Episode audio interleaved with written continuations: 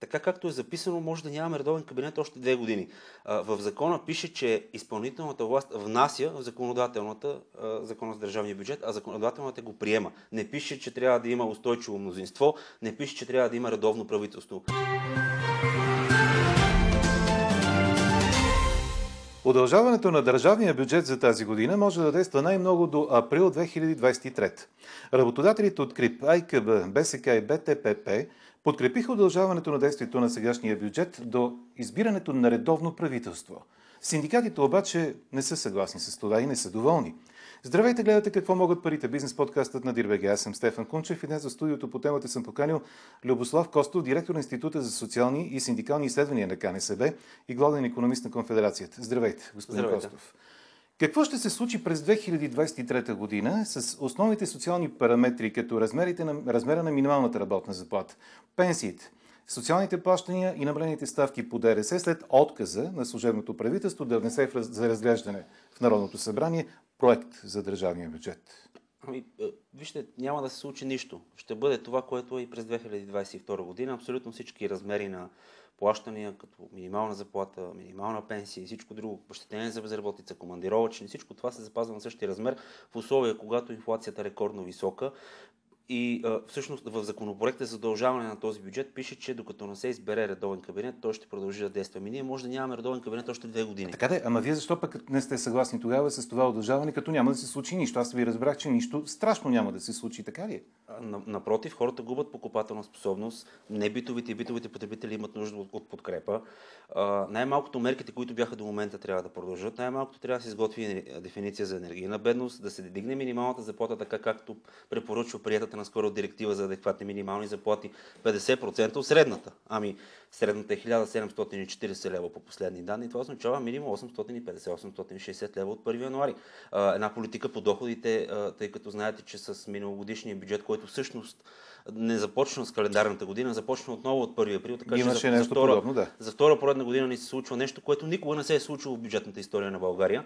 И там нямаше никаква политика по доходите. Трябваше наложи се да се прави актуализация лятото в бюджетна комисия да се преработва целият държавен бюджет, за да може да има политика по доходите. При това не е за всички. Давам един пример. Културните институти получиха с 25%, 30% средно увеличение на заплатите. Хората в регионалните библиотеки, четелищата не получиха една стотинка. Това са хора с сходни професии, горе-долу с, един и същ, с едно и също образование. И така мога да изброявам много. Просто останаха редица сектори недофинансирани в момент, когато инфлацията е близо 19%. Личната такава на хората, влизайки в магазина, е значително по-голяма. Говоря за стоките от първа необходимост. Факт работодателите в частния сектор дигнаха с 13% средната заплата тази година. Значи какво излиза, че държавата е единствения работодател, който в момента не се съобразява с динамиката на пазара, просто защото не могат да се разберат законодателната власт. Добре, обаче не сте ли съгласени с следното?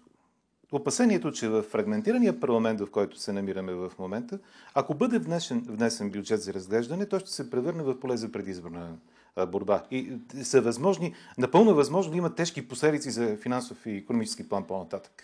Аз споделям тези опасения, но... Ми С други думи, да... не е ли по-добре това да се случи наистина с едно редовно правителство, отколкото сега?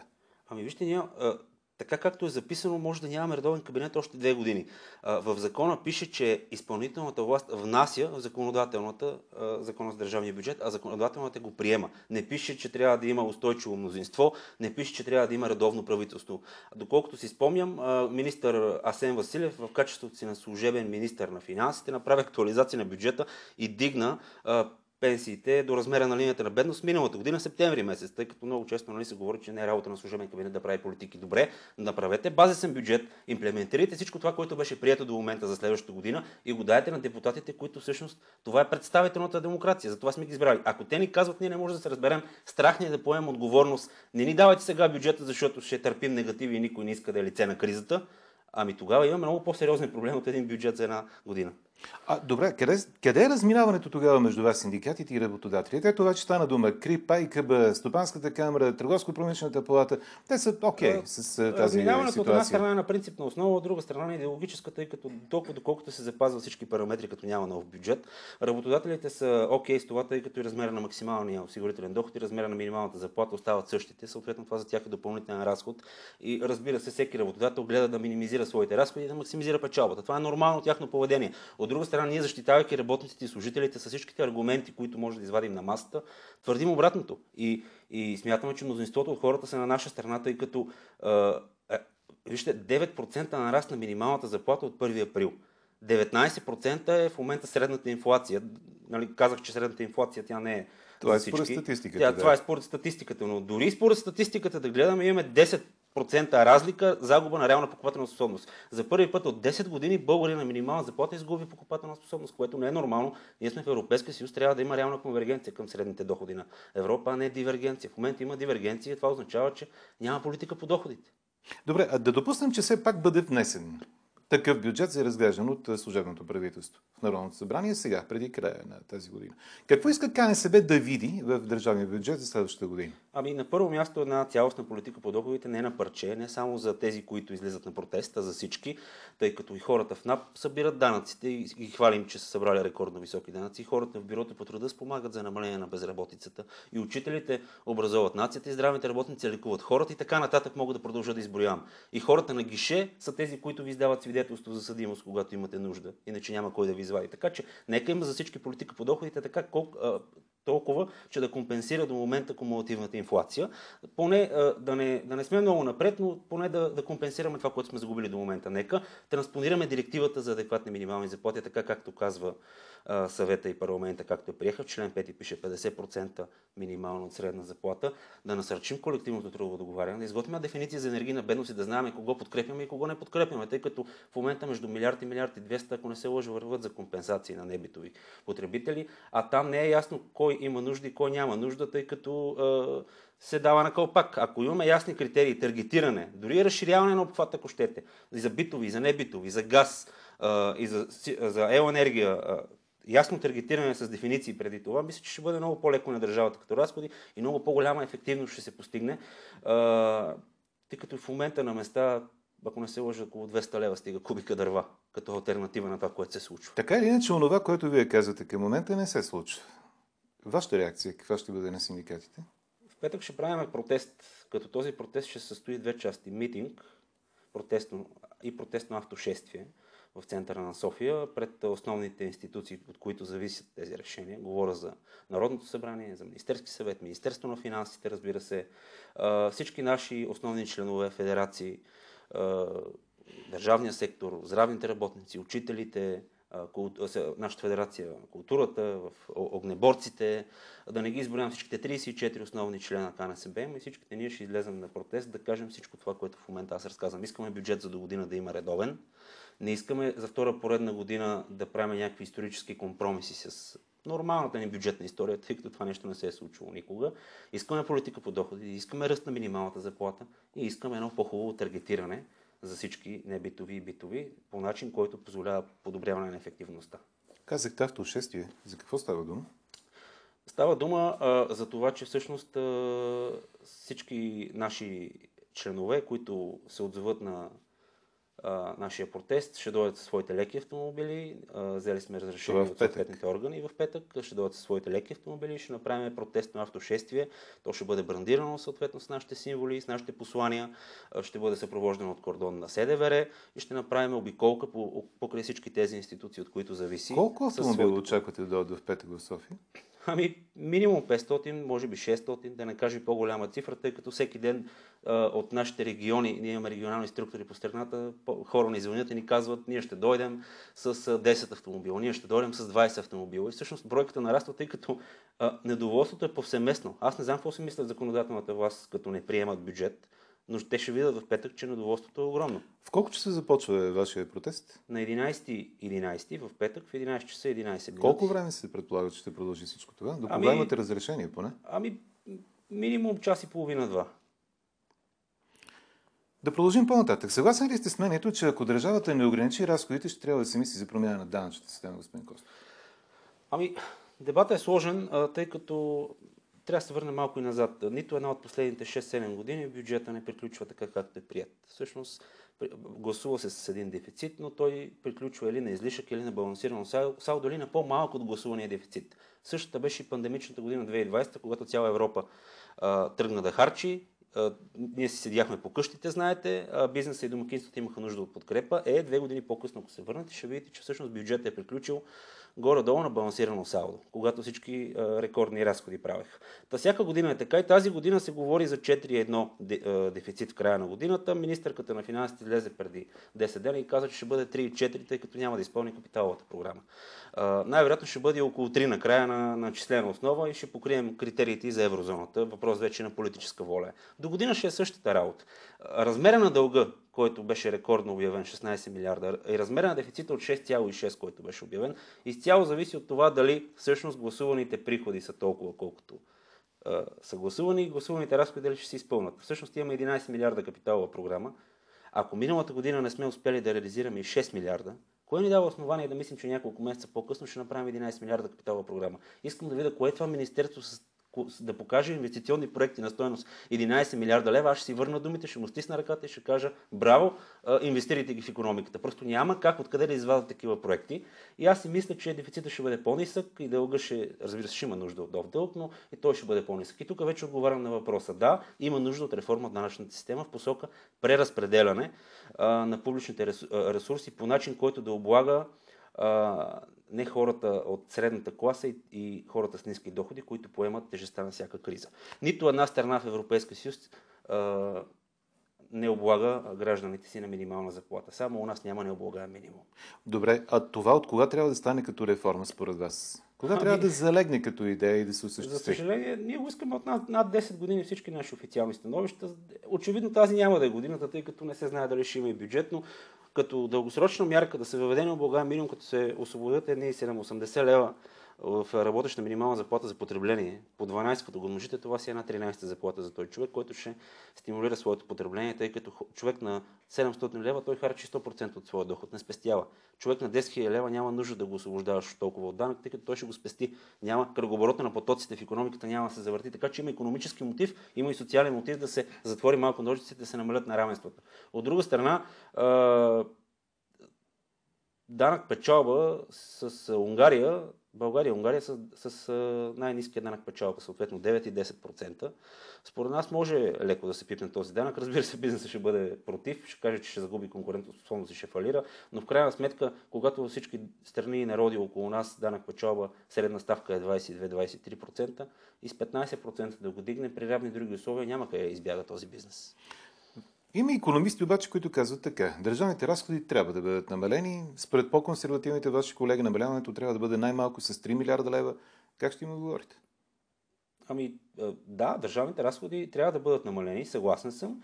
Трябва да има умерена фискална консолидация, не строго такава. И мисля, че така това се случва. Най-големият ни проблем е, че това, което се гласува като мандат в парламента и това, което се случва след това с този бюджет, са две различни неща. Аз много, много години апелирам и в НСТС и, и пред вас медиите да се разглежда по-публично не текущия бюджет, който ще приемаме, този от миналата година. Защото като Има го приемем, призиви от други ваши никой колеги, не се сеща да се върне една е година било, да. назад и да види. Я да видим сега тези хора, като обещаха хикс на брой разходи за Да. хикс на брой неща и хикс на брой приходи. Какво направиха всъщност? Никой не направи мониторинг и ревизии, защото ако се върнем назад, нито един бюджет не отговаря на себе си, както е гласуван. Това означава, че всъщност а, и, а, ти си направил нещо различно от това, за което си получил мандат.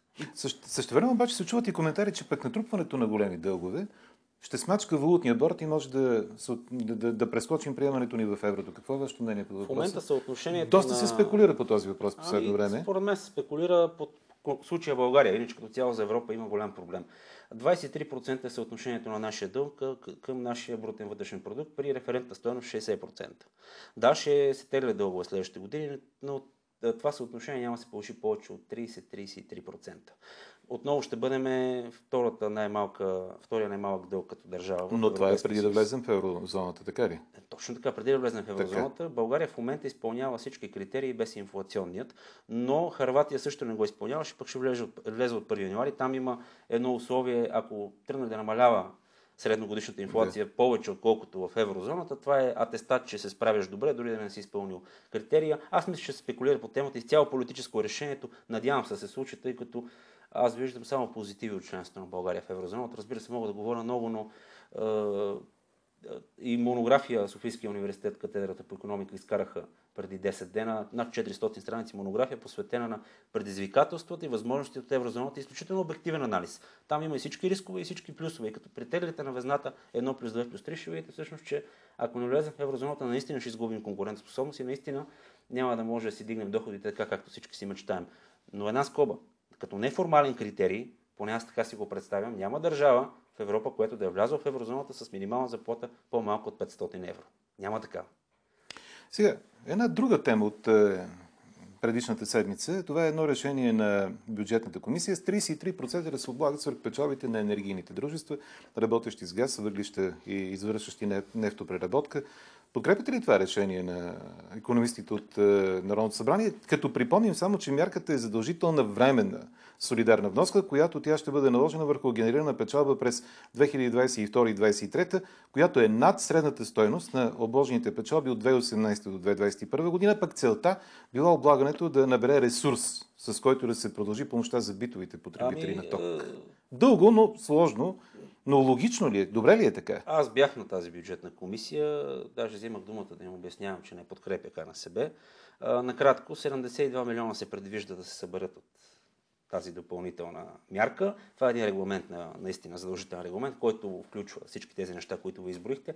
Два са недостатъците. Първият е, че това нещо е, не се обсъди в НСТС. Имаше разлика между законопроекта, който ние обсъдихме, и който се внесе в бюджетна комисия, а доколкото е знам. Ами точно тази е разликата. Този регламент. Той отсъстваше, когато на нас ни показаха закона за корпоративното подоходно облагане в днес се да го обсъждаме. И аз, отивайки на миналата седмица на комисия, отивам с идеята, че ще обсъждаме това, което в днес се е било. И за мое очудване, един час преди началото разбрах, че има нови три страници добавени и трябваше на, на място да, да се запознавам с това нещо. Значи, според мен законът тук е сбъркан. Да, се не, няма задължителен характер решенията му, но е задължително да бъде обсъдено там, като консултативен орган.